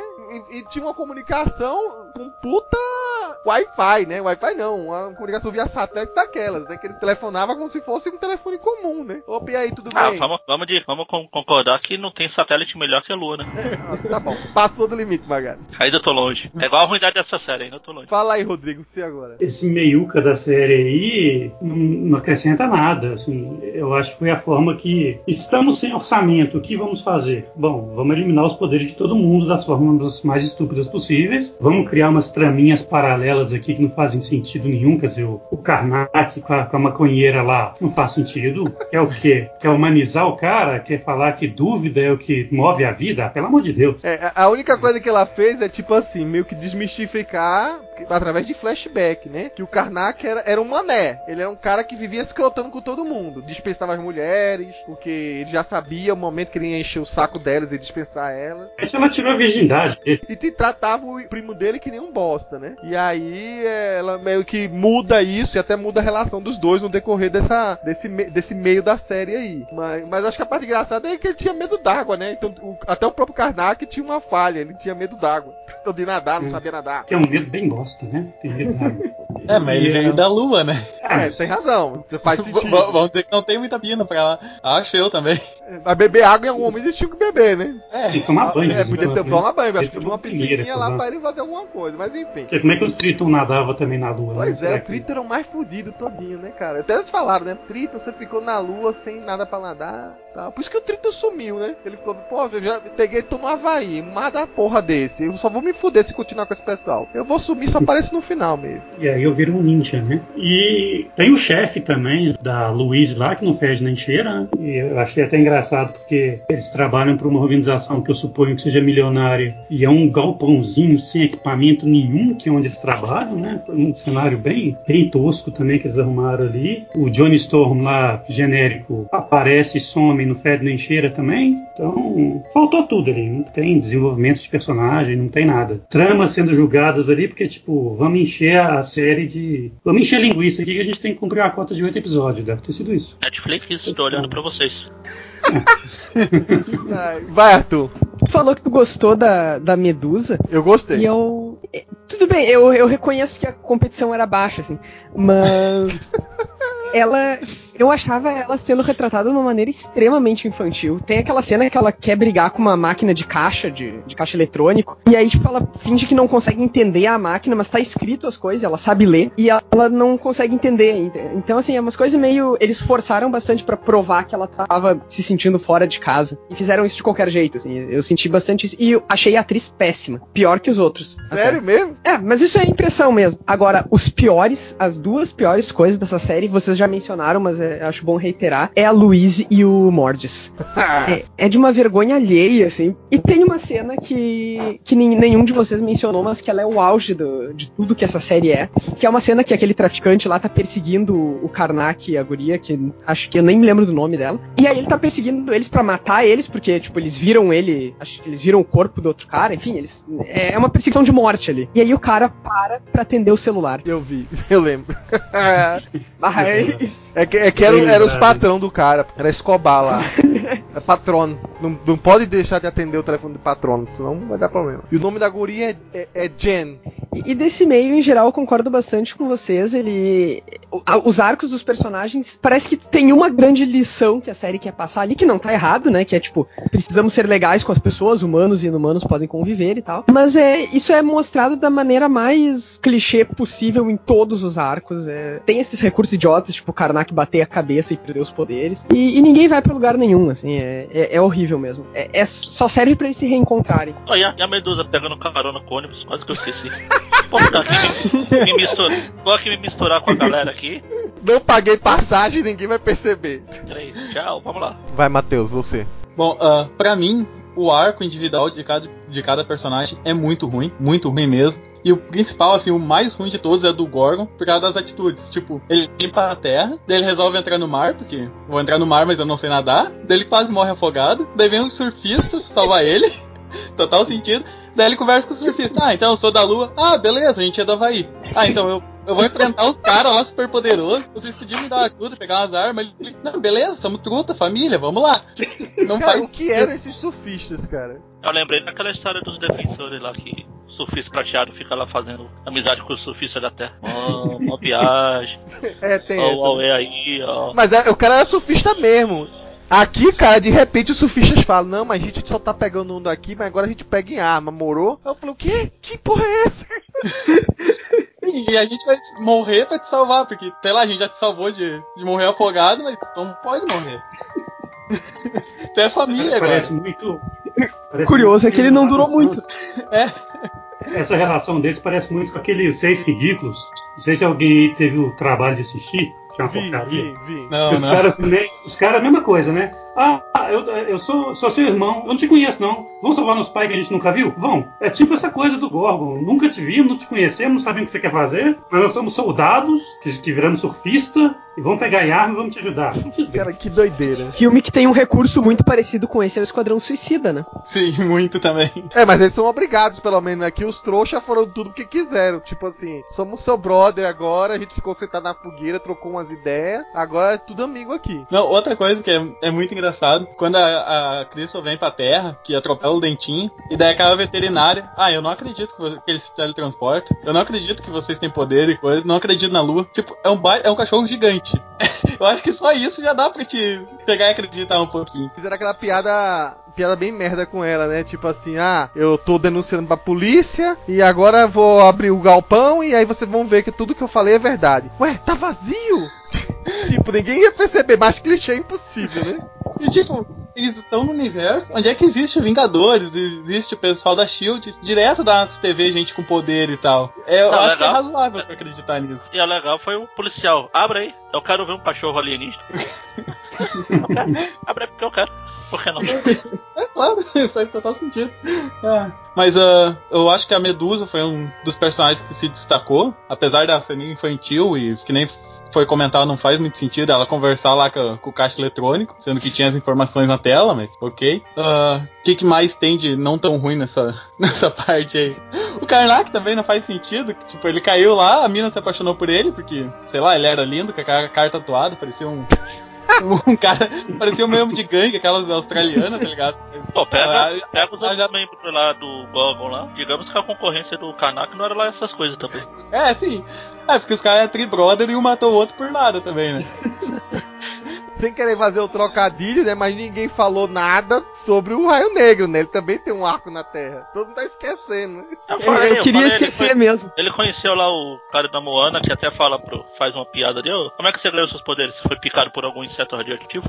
A Magaren vibrou, hein, Magaren? Acho que foi a única coisa boa que teve essa série. Não, mas depois ele foge, né? E aí, acho que tem um arco que é aí que o Declan entra na jogada, né? Ele percebe pelos registros da polícia que tem mais um inumano na parada. E aí o Declan começa a desconfiar das coisas, porque, tipo, ele resgata meio que as escondidas com um helicóptero. Escondida não, né? Ninguém esconde um helicóptero chegando e tirando um cara da prisão. Mas ele resgata assim imediatamente o Raio Negro com o cara lá. E aí começa a investigar o DNA e percebe que tem alguma coisa mágica. Que ele nunca viu um DNA feito do Raio Negro. Que vamos colocar assim: os inumanos de agentes da Shield são meio que uns mestiços, né? São humanos com DNA de inumanos diluído pelo passar do tempo. E aí com o Raio Negro ele viu que era um cara realmente é, 100% puro inumano, né? Então era um, abriu meio que os horizontes para ele. E aí tem todo, digamos assim, o o clímax dessa parte dessa, desse arco da, do meio aí, que é a trupe da Aura, né? Que tava até então só caçando a galera, atacando o complexo onde, onde estava o Raio Negro, né? Eu, pelo que eu entendi, foi uma base que o cara montou meio que improvisada, né? Então, mais uma desculpa para estar tá um orçamento baixo. E aí o... teve aquela grande briga lá do Raio Negro com Mordes, né? E a Auran também, que morre, mas não morre. E duas vezes, né? Porque logo depois volta tudo de novo, só que dessa vez tem o, o Gorgon, né? E aí o Gorgon, no final, morre, né? Ele vai fazer o resgate lá e ele que paga o pato no final. É bom ressaltar as cenas de luta que são bem coreografadas, né? Você achou? Ou você tá sendo irônico? Só que não. Ah, tá, Eu tô porque. sendo muito irônico. Cara, Ficou muito mal feito. Ah, Tem, tem uma ou duas do Karnak que. a- ali, ali o Magaren, ele engoliu tudo que ele falou sobre o Punho de Ferro. Tudo bem que tem a justificativa do Punho de Ferro, tem que saber lutar, né? Mas enfim. Cara, essa série é muito ruim, sinceramente. Tem Eu não quero mais comentar, vamos, vamos continuar, vamos Então, adiante. tá, só pra fechar assim, eu acho que o grande problema todinho dessa série, que já é. Ela existia. Ela existiu, ela- exato. além, além do todo, eu acho que é esse meio aqui, porque eles praticamente for, vai, o Magaren fala de encheção de linguiça, uma encheção de linguiça ambulante dessa história. Ele é, poderia, ele primeira coisa, ele separa os personagens que eram os protagonistas e que podiam desenvolver mais o, o a relação entre eles, a relação da família real que não foi construída direito nos primeiros dois episódios. Aí então separa, a gente tem uma mera noção por flashback de toda essa meiuca, os flashbacks são os que são mais interessantes, né? Eu, deu, deu pra dar risada aquela história do Gorgon pegando a bandeira americana e sendo obrigado a colocar de volta. E, e também a, a interação dos, dos- das versões adolescentes do Raio Negro e da Medusa. E, e do Maximus também. Que pareciam ter uma história mais interessante pra tirar dali do que o que foi feito na Terra. E não sei se é por questão da, da história ser interessante ou não. Deu entender que os meninos trabalhavam melhor que os adultos, né? Mas eu acho que era mais por conta do roteiro mesmo. Que deveria ter sido melhor desenvolvido ali, né? Pô, tem aquele lance do pai da Medusa, da mãe da Medusa ser contra o, o, o Raio Negro. Podia ter uma, uma coisa mais política sendo desenvolvida ali, sabe? Podia ter se fechado tudo em Atlas. Podia ter tido golpe de Estado, podia. Podia ter, sei lá, em um momento fugido pra Terra rapidamente. Mas o, o foco deveria ter sido essa questão do golpe de Estado lá em Atlas, sabe? E focar naquilo ali, cara. Não tem pra que, sabe, fazer uma enrolação danada que, de personagens que nem chegaram a ser. nem chegaram a se tornar carismáticos pra gente sentir falta deles assim, sabe? De ver, pô, eu queria ver ele relacionado com a Cristales, será que é irmã dela? Você mal percebe essas relações, como vocês falaram, né? Você não vê a, a Medusa sentindo. falando muito da irmã da, da Cristales. Hora que ela sabe que você tá presa, tá? Então vou resgatar, mas ela foda-se, né? Eu vou atrás do meu marido mesmo. E essas relações ficaram muito linguadas, assim, sabe? Muito parcamente trabalhadas. E esse meio, pra mim, é que assassinou a série aí. It would only lead to war. Are you speaking for yourself or for our king? E aí, enfim, chegando no próximo bloco, a gente tem o, a parte final. Que aí, do nada, a gente percebe que, oh meu Deus, o Raio Negro não tá tão despreparado assim. Ele sabe exatamente o que ele faz. Ah, o Raio Negro sabia que o Triton tava vivo. E agora, como vocês podem falar, né, ele vai usar o Triton na surdina e usar ele como se fosse o ninja de Atila, né? Que de repente ele virou aquilo ali lá. Tem um, um plot também sendo trabalhado, um plot interno sendo trabalhado do Gorgon, né? O Gorgon tava morto, né? Morreu no desabamento lá durante o último ataque lá do Mordes. E aí precisavam ressuscitar ele. Aí como é que a gente vai ressuscitar o Gorgon? Ah, vamos pegar o DNA da menina que, re- que regenera, mas os poderes dela já estão meio meia boca. Vamos colocar ele no, no- no Gorgon e vamos confiar que ressuscita, que é o poder. Vai ser uma muta, mudação secundária, eu ia falar, né? Mas uma, uma ida pra terrígene secundária, né? Uma transformação terrígena secundária. E aí tem esse arco também sendo desenvolvido. E essas traminhas vão indo, vai, melhor do que tava antes, né? Deu, deu até pra acompanhar com mais gosto esse finalzinho, não muito, mas com um pouco mais. E aí tem aquele desenrolar que a gente viu do, do Maximus, é meio decepcionante aquele, é, aquela motivação dele, né, que ele acabou deixando de lado toda aquela história de, de, querer ser o libertador das caixas pra ver só o lado dele. Pô, eu quero virar inumano também, porque quem sabe se eu virar um inumano com poderes bons, né, eu posso ser um cara de melhor posição aqui em Atla, quem sabe até o rei, né. Enfim, teve acho que no momento duas negociações para tentar ver se convencia ele a, abdicar do trono em prol de dar a Terrigene, né? Mesmo correndo o risco da Terrigene enlouquecer ele ou transformar ele. Isso tudo realmente até já teve uma, uma revista de quadrinhos que tratava essa história sobre a, uma segunda dose de Terrigene enlouquecer as pessoas, né? Isso foi feito, acho que naquela saga Guerra Silenciosa, que nem sei se tá valendo pra cronologia da Marvel, não. Mas foi trabalhado isso. E lá pro finalzinho, né, tem uma coisa que remete realmente ao que acontece nos quadrinhos, né? No embate final do, do Maximus com o Raio Negro, ele realmente tenta usurpar o trono e não consegue. O Maximus acaba sendo preso, mas ele é ser preso normal, como se fosse uma prisão solitária para sempre. Ali o Raio Negro praticamente deixou ele, tipo assim, ó, tem provisões aqui pra, tu comer até morrer. É, Atlas tá sendo destruído, o Nomo tá completamente é, desalinhado, a qualquer momento vai desabar. Então fica aí com essas provisões e eu vou te é, prender para sempre. Isso pode remeter ao no futuro, né? Se tiver uma série, né? É, o Max voltar maluco, né? Mas ainda assim, pelo visto, sem poderes, né? Porque toda oportunidade que eles tiveram de colocar eles em contato com a Terrígene tiraram. Ah, mas agora se ele vier pra terra é só ele tomar água. é, pois é, né? Comprar uma lata de sardinha, né? É. Isso, isso. Comprar lata de sardinha ele come, é, tem isso aí também. E tem um tal do inimigo oculto, né? Que aí no último episódio, o Raio Negro dá a entender que tem um inimigo maior, mais perigoso que os humanos, só ele sabia disso, e o, o geneticista que morreu. E quem é esse inimigo, quem é esse inimigo? Tem várias teorias aí, mas a mais forte é que esse inimigo oculto que ia acabar com os inumanos seja o cancelamento, né? A gente tem quase certeza disso, mas a gente vai discutir daqui a Eu pouco. acho que é o é o showrunner lá. É, o Scott Buck, né? É. é o de Punho de Ferro, não por coincidência. Bom, vamos lá. Conclu... Final aí, Magaren. Então, quando eu terminei de assistir, eu comentei no meu Facebook que talvez por uma, um caso de síndrome de Estocolmo, os últimos episódios até cheguei a não querer arrancar meus olhos com a colher, como eu tava antes. Não chega a ser legal, não chega a ser, meu Deus, que série boa, mas acho que você já tá tão acostumado com tanta porcaria que já, o cheiro já não começa mais a incomodar, sabe? Fica lá, ah, tá, de boa, tudo bem, só mais um pouco, vamos acabar. É só, são só oito, já, já tá no oito. Não vou dizer que gostei, mas foi aceitável, vamos dizer assim final. O Máximo sendo deixado lá pra. Guarda aí que se tiver uma segunda temporada você volta. Se não tiver, você fica aí. E tem aquela coisa, o Gorgon, tem a, quando ele volta, ele volta tipo um zumbi meio doido de sair correndo pra todo mundo, mas o Karnak fica lá domando ele, aí no final ele tá lá tipo normal.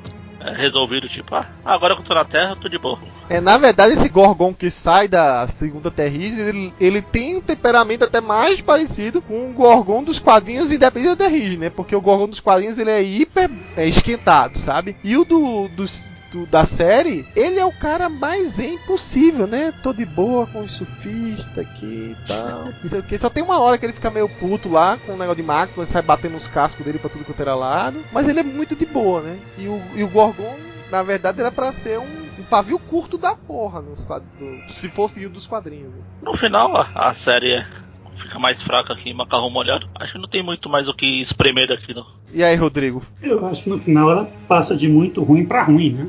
Ela melhora um pouquinho. melhora um pouco, né?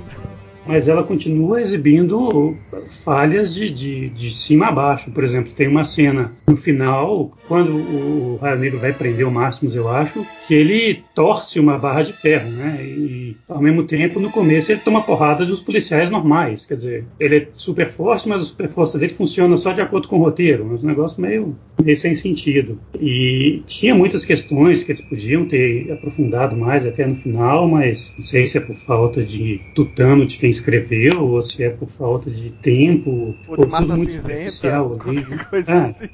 Eu só, só acho isso, que eles podiam ter usado, por exemplo, essa coisa do Gorgon voltar para abordar algumas questões de, de, de ciência que está sendo feita hoje em dia mesmo e tal, mas faltou tudo ali, né? No final das contas, não é um lixo, mas também não é nada que preste. Arthur, vai lá, manda ver. Eu também acho que a série ela deu uma leve melhorada bem sutil nesses últimos episódios aí. Essa coisa do inimigo que tu comentou, Coveiro, é, para mim ficou bem claro desde que foi comentado na primeira vez que vão ser os Chris. A expectativa é que seja os Chris, né? Que eu acho que eles estavam preparando é. isso para virar um crossover com agentes da Shield, né? Não, tomara que não, mas se for, foi, né? Não sei se vai ser, né? Mas quem sabe, sei lá, eles, pra não, pra não deixar totalmente branca essa série aí, talvez os inumanos entrem como elenco de apoio. Acho meio bem ruim se for isso, né? Ou vão fazer um crossover deles com o Abominável do Hulk de 2008 lá. e sumir, né?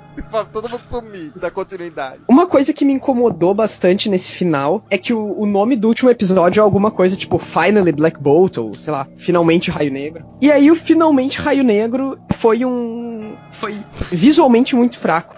Ele destruindo Atlan com um grito lá, eu fiquei tipo, tá. E, e o próprio final, a cena final da série, ela me pareceu bem abrupta. Tipo, eles vêm pra Terra e tal. E isso é uma coisa minha, pelo menos. Eu gosto de ver um final que mostra interações dos personagens depois do clímax. E isso nem de perto existiu na série. Não, aquela cena final, cara, que tinha todo um preparativo de, olha, vocês vão para um lugar porque essa companhia que tem supostamente um chefe secreto que não foi nomeado ainda, que é o chefe da chefe da Louise, vai te deixar em algum lugar. Mas que lugar é esse? Ninguém sabe. E aí eles ficam, tipo, num, num cenário à noite, completamente escuro, para não ter ideia onde é que eles estão, fazendo um discurso para os 200 caras de Atlan, né? Que a gente achava que era pra ser milhares, mas eram 200 ali, no máximo, e ponto. E eu me senti um imbecil porque eu fiquei tentando decifrar para onde é que eles foram e não tem pista para isso. Não... não tem, não. Foram pro limbo. É. é, provavelmente. Eu acho que talvez aquela, até, até aquela cena final, você vê que ele tá com um uniforme diferente, com uma tipo uma capinha curtinha, né? É, tá, mais ou menos eles estão com as roupas que deveriam estar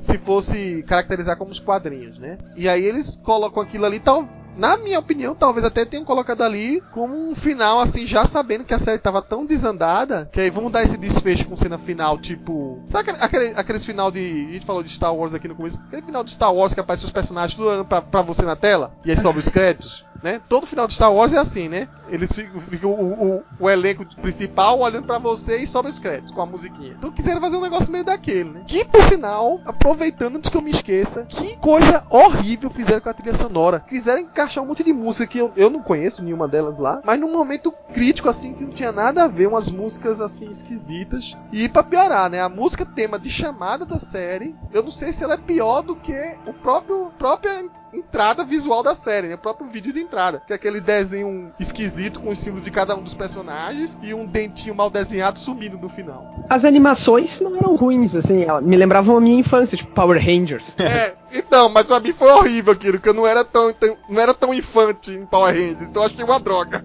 Não, mas lembra Power Rangers porque quando o Raio Negro destrói a, a, a Atila lá, ele dá um grito, e daí ele vira de costa e deixa explodir atrás.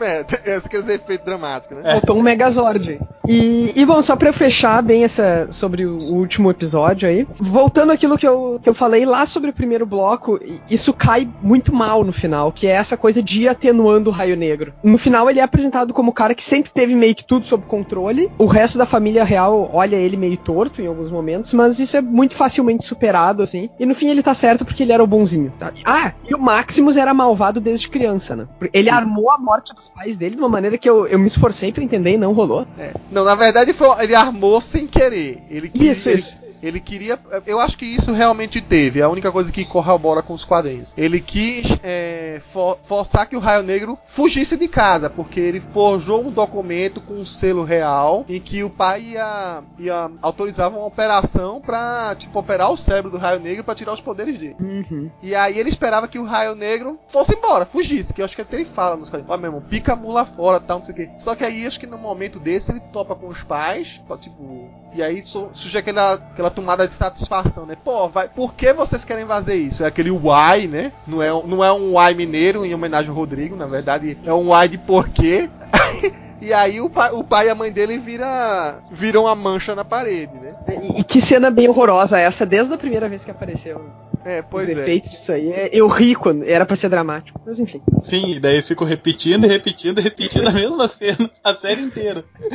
Alguém gostou dela. Não fui eu, mas alguém gostou. Não, e é isso aí, assim. é- é- ela de fato, como alguém falou agora, não me lembro de mais quem foi, mas alguém falou que ela passa de muito ruim pra ruim, e é, e é bem isso. Vai lá, Matheus. Ah, bom, eu gostei do final da série da coragem que eles tiveram. Porque mesmo, mesmo a série sendo muito ruim, eles ainda deixaram uns elementos assim que talvez possa ter uma continuação. Tipo, eles têm esperança de continuar aquilo. Eu acho que eles confiavam no Taco até o fim. Acho que o Loeb é muito doido, cara. É, tipo, se tá um inimigo mais poderoso, se o, Ma o Maximus ficar preso em vez de morrer, alguma coisa assim. Tipo, isso é tudo elementos que eles deixaram pra explorar melhor na próxima. Que provavelmente não vai ter, né? Vamos ser sinceros. E quanto ao inimigo aquele, eu acho que é o Thanos. Eu acho que a segunda temporada vai ser o início da, da, da, da guerra com o Thanos. Eu tô sendo irônico de novo, desculpa. Ah, tá. Eu fiquei em silêncio aqui que eu fiquei nervoso. Eu digo, Thanos, cara, não faz isso. Não, mas ah, realmente o final, assim, não, é, não foi tão ruim quanto o resto da série, mas foi ruim. Aquilo que foi comentado agora mesmo do que eles inverteram o Maximus, que no final ele era o vilão desde o começo e tal. Isso aí quebrou muito a série, porque no começo ele tava, ele tava legal esse negócio, dava pra te entender o lado dele. Aliás, dava pra entender mais o lado dele do que do da própria família real. E só que no final eles inverteram ficou muito ruim isso. Brother, sooner or later the humans are going to find us. Bom, eu, eu tinha prometido, né, hora que eu ia deixar a leitura de e-mails para o final, vai ser justamente agora. Então, vou ler alguns comentários aí. Não duvido que vai ter alguém elogiando essa série, mas vamos ver o que o pessoal tá achando. Bom, vamos então aqui começar a ler alguns, não são e-mails, né, são comentários agora do Facebook, né?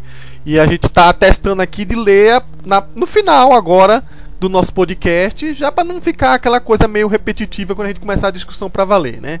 Então reuni alguns comentários aqui. Então do Alex Cavicchioli. É ruim, não, perdão, muito ruim. O pior trabalho da Marvel. Não consigo ver os dois últimos episódios. Apesar disso, e por fazer parte do universo dos filmes e demais séries, eu queria que tivesse uma segunda temporada, mas que mudasse muita coisa, porque se cancelar pode esquecer os humanos por um bom tempo. Rafaela Alves, a primeira temporada de Agentes da Shield também não foi muito boa. E olha como a série tá agora. Realmente começou péssimo, mas melhorou em alguns aspectos no final. Cre- Acredito que dá sim para ser uma ótima série. Esley Paladin, como muitos disseram, falo com muita tristeza também que foi ruim demais. Chega a dizer que foi uma tortura assistir os oito episódios. Já assisti coisa ruim, mas Inumano esperou em ser muito ruim. Nada salva tanto potencial des- épico desperdiçado. William Silva. A série realmente foi muito fraca. Tudo que eles fizeram em oito episódios poderia ter sido resumido em um único episódio, já que não foi acrescentando nada demais no desenrolar da trama. O roteiro falhou muito nisso. Marcelo Oliveira, certamente sempre pode melhorar, mas me consola saber que a gente da Shield começou ruim também melhorou nas demais temporadas. Na minha humilde opinião, Inumanos deve continuar assim, até para uma, ter uma oportunidade de melhorar. Por que não? We- We- Wednesday Habson, comentário de quem nunca leu Inumanos. É o primeiro contato com algo dos personagens. As atuações não são lá grande coisas. Talvez um rosto mais conhecido é, das massas ajudaria. Tipo o agente Coulson de Agentes da Shield. E tornar a série um pouco mais amigável. É, talvez seja a solução, né? Quem sabe? Rodrigo Carvalho, um caminho é descartar ela do MCU. Seria possível, já que não há relacionamento com as outras séries ainda. De pensar que poderia ter investido uma temporada de encerramento de Agente Carter no lugar disso. É, realmente, Rodrigo. Martins Santos. Economia de poderes e de efeitos. Raspar a cabeça da Medusa para não gastar em efeitos. Colocaram a- botas no Gorgon para economizar também. Cristales nem usou seu poder direito. Faltou interesse. Esse diretor já provou que é uma bosta. É, teve mais de um diretor aí no caso, hein? Leandro Moreira. Maior problema da série. Eles caparam os, os poderes do personagem. É uma série sobre inumanos que são todos humanos. É, foi o que a gente comentou, né? Inclusive as pessoas que moravam na cidade deles quase não demonstravam poder nenhum. Parecia um bando de terráqueo correndo. Ainda vestido com um saco de batata. As roupas são horríveis mesmo. Enfim, a gente vai continuar aqui, né? Tem um monte de comentários assim, a maioria são negativos. Alguns são esperançosos, mas não tem elogios não, né? A coisa tá feia aqui pro lado dos inumanos. Bom, então vamos perguntar aí pro pessoal a mesma coisa, né? Será que os inumanos têm salvação? Maximus is trying to take over Adelan. Bom, e aí voltando aqui para o nosso bloco, para fechar, né, Inumanos de vez aqui, acabar com esse podcast, né? A gente até que falou demais pra uma série que não tem muita coisa, né? Eu queria saber o seguinte, né, a pergunta final, né? Porque como a gente comentou ali, a, a série tentou deixar em aberto talvez a possibilidade de voltar, colocar os Inumanos contra um suposto inimigo que ninguém sabe quem é, mas que provavelmente seria não Thanos, tá, Matheus? Seriam os Chris, né?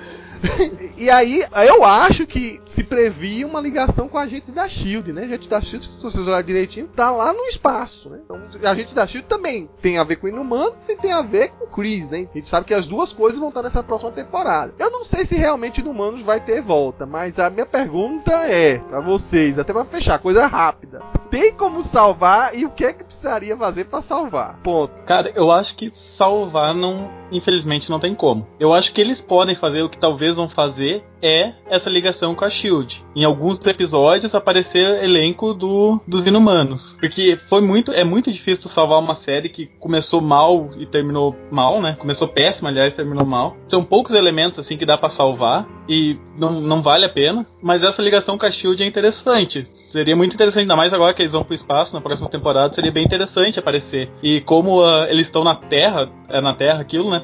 Poderia ter uma boa interação, até de repente alguns personagens fazer parte da Shield. E, sei lá, eu acho que seria interessante isso. Mas, sei lá. Não sei se seria interessante pro pessoal da Shield, né? Mas pros inumanos com certeza. É, pros inumanos seria com certeza. Porque, como série mesmo, uma segunda temporada é muito difícil acontecer. Até mesmo porque já tem, no planeta Terra, já tem a Shield, já tem o, os inumanos da. Enfim, não é 100% inumano, né? Esses como é que tu falou antes? O...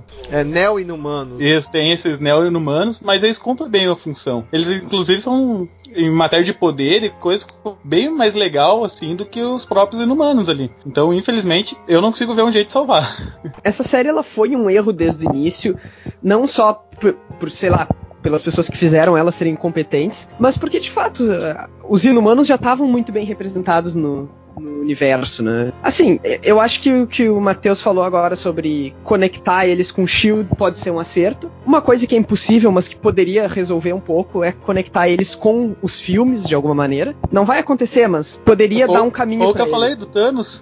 Não. Podia ser. Jogassem eles para contracenar com Guardiões da Galáxia, alguma coisa do tipo. Deus, desafio, desafio infinito lá que o Thanos mata metade do universo. Podia mostrar os inumanos sendo dilacerados. a fase 4 vai vir com a onda de aniquilação e vai levar eles junto. Mas é isso aí. Não sei se tem um jeito viável de salvar, acho que não. Eu vou discordar um pouquinho. Eu acho que tem jeito de salvar, sim, mas teriam que refazer tudo, né? Eu acho que se eles voltassem ali, pegassem aquela, aquela fase do Paul Jenkins, no final dos anos 90, ali, 98, 99, se não me engano, tem umas histórias muito legais dos inumanos. Se eles conseguissem adaptar aquilo ali, eu acho que salvaria. Mas, Mas com o mesmo elenco, você tá falando? Sim, mesmo com o mesmo elenco, porque se você desse, por exemplo, eles tiveram o quê? Uns dois meses, talvez, um mês, para fazer tudo. Se você desse para eles um ano, talvez, de pré-produção, fazer uma coisa decente ali, ensaios, etc, etc, etc, talvez saísse um resultado melhor, porque pior também não tem jeito. uh, mas o que eu acho que vai acontecer é eles vão ser incorporados a, a of Shield de alguma forma. Uh, já tem os inumanos ali, eu, como vocês mesmos falaram, a Shield já está indo para o espaço, literalmente. Então eles vão, eles vão misturar ali. Mas eu acho que se houvesse boa vontade de todas as partes, dá para salvar, porque os personagens são muito ricos. A questão é que eles foram mal, mal utilizados, né? Mas eu não acho que farão isso. Eu acho que vão enfiar eles no meio da Shield ali e ver o que, que, dá. Mas que tem salvação, tem. Só não é fácil. Então, tem como salvar. É só voltar no tempo e. Como disse o rapaz aí, é refazer tudo. Uma coisa que eles deviam ter feito, acho que qualquer um com dois neurônios, sabendo os personagens que tem, faria, seria colocar inumanos para se passar no passado. Aí explicaria até aquela comunidade inumano hippie lá da Agita Shield, perdida no meio da Himalaia. Foi assim que ela, ela, ela começou. É, mas aí como é mas que é fazer a conexão da história que o Tritão veio pra cá investigar o vazamento de Terrigen. Aí é bagunçado. Aí é outra história. Aí não precisava. Poderia Isso ser é um muito... vazamento pequeno, alguma coisinha ah, pequena, que uh, o resto não a... teve muito efeito no mundo, mas é, afetou até, algumas até pessoas. Na, na, série da Shield lá, a, a japonesa, a chinesa coreana, sei lá. A mãe da Sky lá fala que eles têm lá, tipo, a família real. Eu não sei se é a família real, mas ele fala os ele tem alguém, o chefe acima deles lá. Era simples, eles na Terra eles não envelhecem. Eles ainda são os mesmos personagens, então lá. Eles são tipo exatamente a família real que vive num lugar afastado. Aí não precisava ter esse negócio deles voltarem vir pra Terra, essa encheção de linguiça, essa babaquice toda. Mas é isso, começar do zero, apagar, apagar tudo. Mas do jeito que tá agora é só, só mesmo um confronto uma, tipo, a, é que agora eles estão na Terra e a Shield tá no espaço. Tá meio invertida. Assim. É, pois é. Talvez se, quando o pessoal da Shield voltar, sei lá, eles, eles caem numa nave, eles caem bem no lugar, seja lá onde for que eles estão lá. É, mas como a Shield coisa. geralmente tá agora dividindo os seus 20 e tantos episódios em bloquinhos, né? Pode ser que o bloco, primeiro bloquinho seja no espaço, né? E eles façam outras coisas nos outros bloquinhos, né? Dá meio incógnito ainda. Aliás, falando em Shield, você vê o, motor, o motorista fantasma lá, aí você olha o cabelo da Medusa aqui. Não, o próprio, o próprio Alien do trailer novo, cara, você percebe que tem um outro tratamento, mesmo estando um pouquinho mais escuro, mas enfim, é um filme baseado num xenomorfo de um Alien, né? Então tem que ser aquela coisa meio obscura mesmo. Tá de melhor qualidade, né? Eu, eu muito me estranho, inclusive, ser duas séries da ABC, salvo o tempo que foi curto, uma coisa feita a gente da Shield, que muitas vezes você vê que aquelas aeronaves lá, os hangares, para quem vê o, o making off, Nada daquilo existe, cara. Todas aquelas naves, tudo aquilo ali foi construído digitalmente os caras não conseguem elaborar alguns poderes dos inumanos. Uma série que era pra ter o financiamento do IMAX. Eu não compreendo, entendeu? Ah, é, foi curto. O próprio Motorista Fantasma, quando foi anunciado, foi anunciado lá na Comic Con. Ele começou a trabalhar, a série estreou tipo um mês, um mês e meio depois. Tempo não é muito desculpa. É, falta de competência. O que eu mesmo. acho é que é o seguinte: como todos vocês falaram aí, ter jeito tem. O problema é que eles já estragaram um plot que ficou muito bagunçado, muito mal, muito mal explicado. Dessa questão da, de como funciona a sociedade inumana humana. Na verdade, o que, é que vai acontecer? Eles vêm pra Terra. Você podia até, digamos assim, retrabalhar aquilo de novo. Vamos fazer a mesma coisa que a gente fez na Lua, é fazer de novo no Himalaia, né? Então o lugar secreto que a gente, que a gente vai morar é no meio do Himalaia. Então fazer uma coisa invertida como é nos quadrinhos, tá? E aí tá, mas aí o que, é que você vai fazer? De, depois de todo o golpe de estado do Maximus, depois que o Raio Negro reconheceu que aquele sistema de cartas era meio que injusto, aí a gente vai remontar e tentar explicar a hierarquia inumana, tentar explicar como é que funciona o conselho genético inumano. É, é decepcionante, porque tudo que eu queria ver em Humanos seria uma coisa, um debate mais concreto, como falei, sobre esses sistemas é, de políticos que eles têm e até fazer até uma intriga dentro da sociedade humana, sem precisar ir para fora, sem precisar ir com os humanos, né? Os neos-inumanos já tem essa relação com os, os, humanos, já tem essa relação de trabalhar, vamos lá, o lado, entre aspas, mutante da Marvel Studios, né? Então pegam inumanos, que era aquela coisa de sociedade fechada, e trabalha essa coisa de, de brigas internas, né? Eu acho que foi o plot do, do filme que se que o próprio Kevin Feige falou que a ideia dele era criar tipo um Game of Thrones de dos Inumanos. E tinha material para isso, porque você tem nos Inumanos alguns outros personagens, outros vilões que disputavam também o, a, a, liderança lá do Raio Negro, né? Tem o tal do Inominável, que era um personagem que foi apagado dos escritos dos, dos escritos dos livros inumanos que ele volta para tentar tomar o lugar. De uma maneira mais recente tem o tal do, do Linhagem, que é um neo-inumano que tenta tomar o lugar também de Atlan, tomar o lugar da Medusa. Então tinha plot para essas coisas todas, só que desde que saiu da asa da Marvel Studios, é isso que meio que se perdeu e virou uma série simplista. E tudo que eu queria que Inumanos não fosse ia ser uma série sim, mas é o que acabou sendo, um roteiro meio infantil. Tão infantil quanto a época ruim que o Jeff Loeb é, escreve, escrevia a fase ruim dele na Marvel, né? É, então, Loeb, não adiantou nada você usar a peruca, cara, não convenceu ninguém, né? No, seu sacrifício foi em vão. E acho que Inumanos virou uma palavra é, malquista na, dos corredores da Marvel por um bom tempo. Dificilmente eu acho que vai ter um retorno. Não sei se a gente da Steel vai se arriscar a tentar salvar a série. Traz a gente Carter de volta. eu também apoio, apoio. Meio que seja como uma outra série, tipo a Pré-Shield. Então é, é isso. Obrigado pela participação de todos. Tá aí. O, o Elton já é da casa, mas o Rodrigo, o, o Arthur e o Matheus, que são verdadeiros heróis por terem aguentado esses oito episódios até o final. então, valeu, pessoal. Então, até o próximo Nominata Meio Meio. Sabe, sabe a música dos Caminhos do Coração. Aqui ninguém mais ficará depois do sol. No final será o que não sei, mas será tudo demais. Nem o bem, nem o mal. Só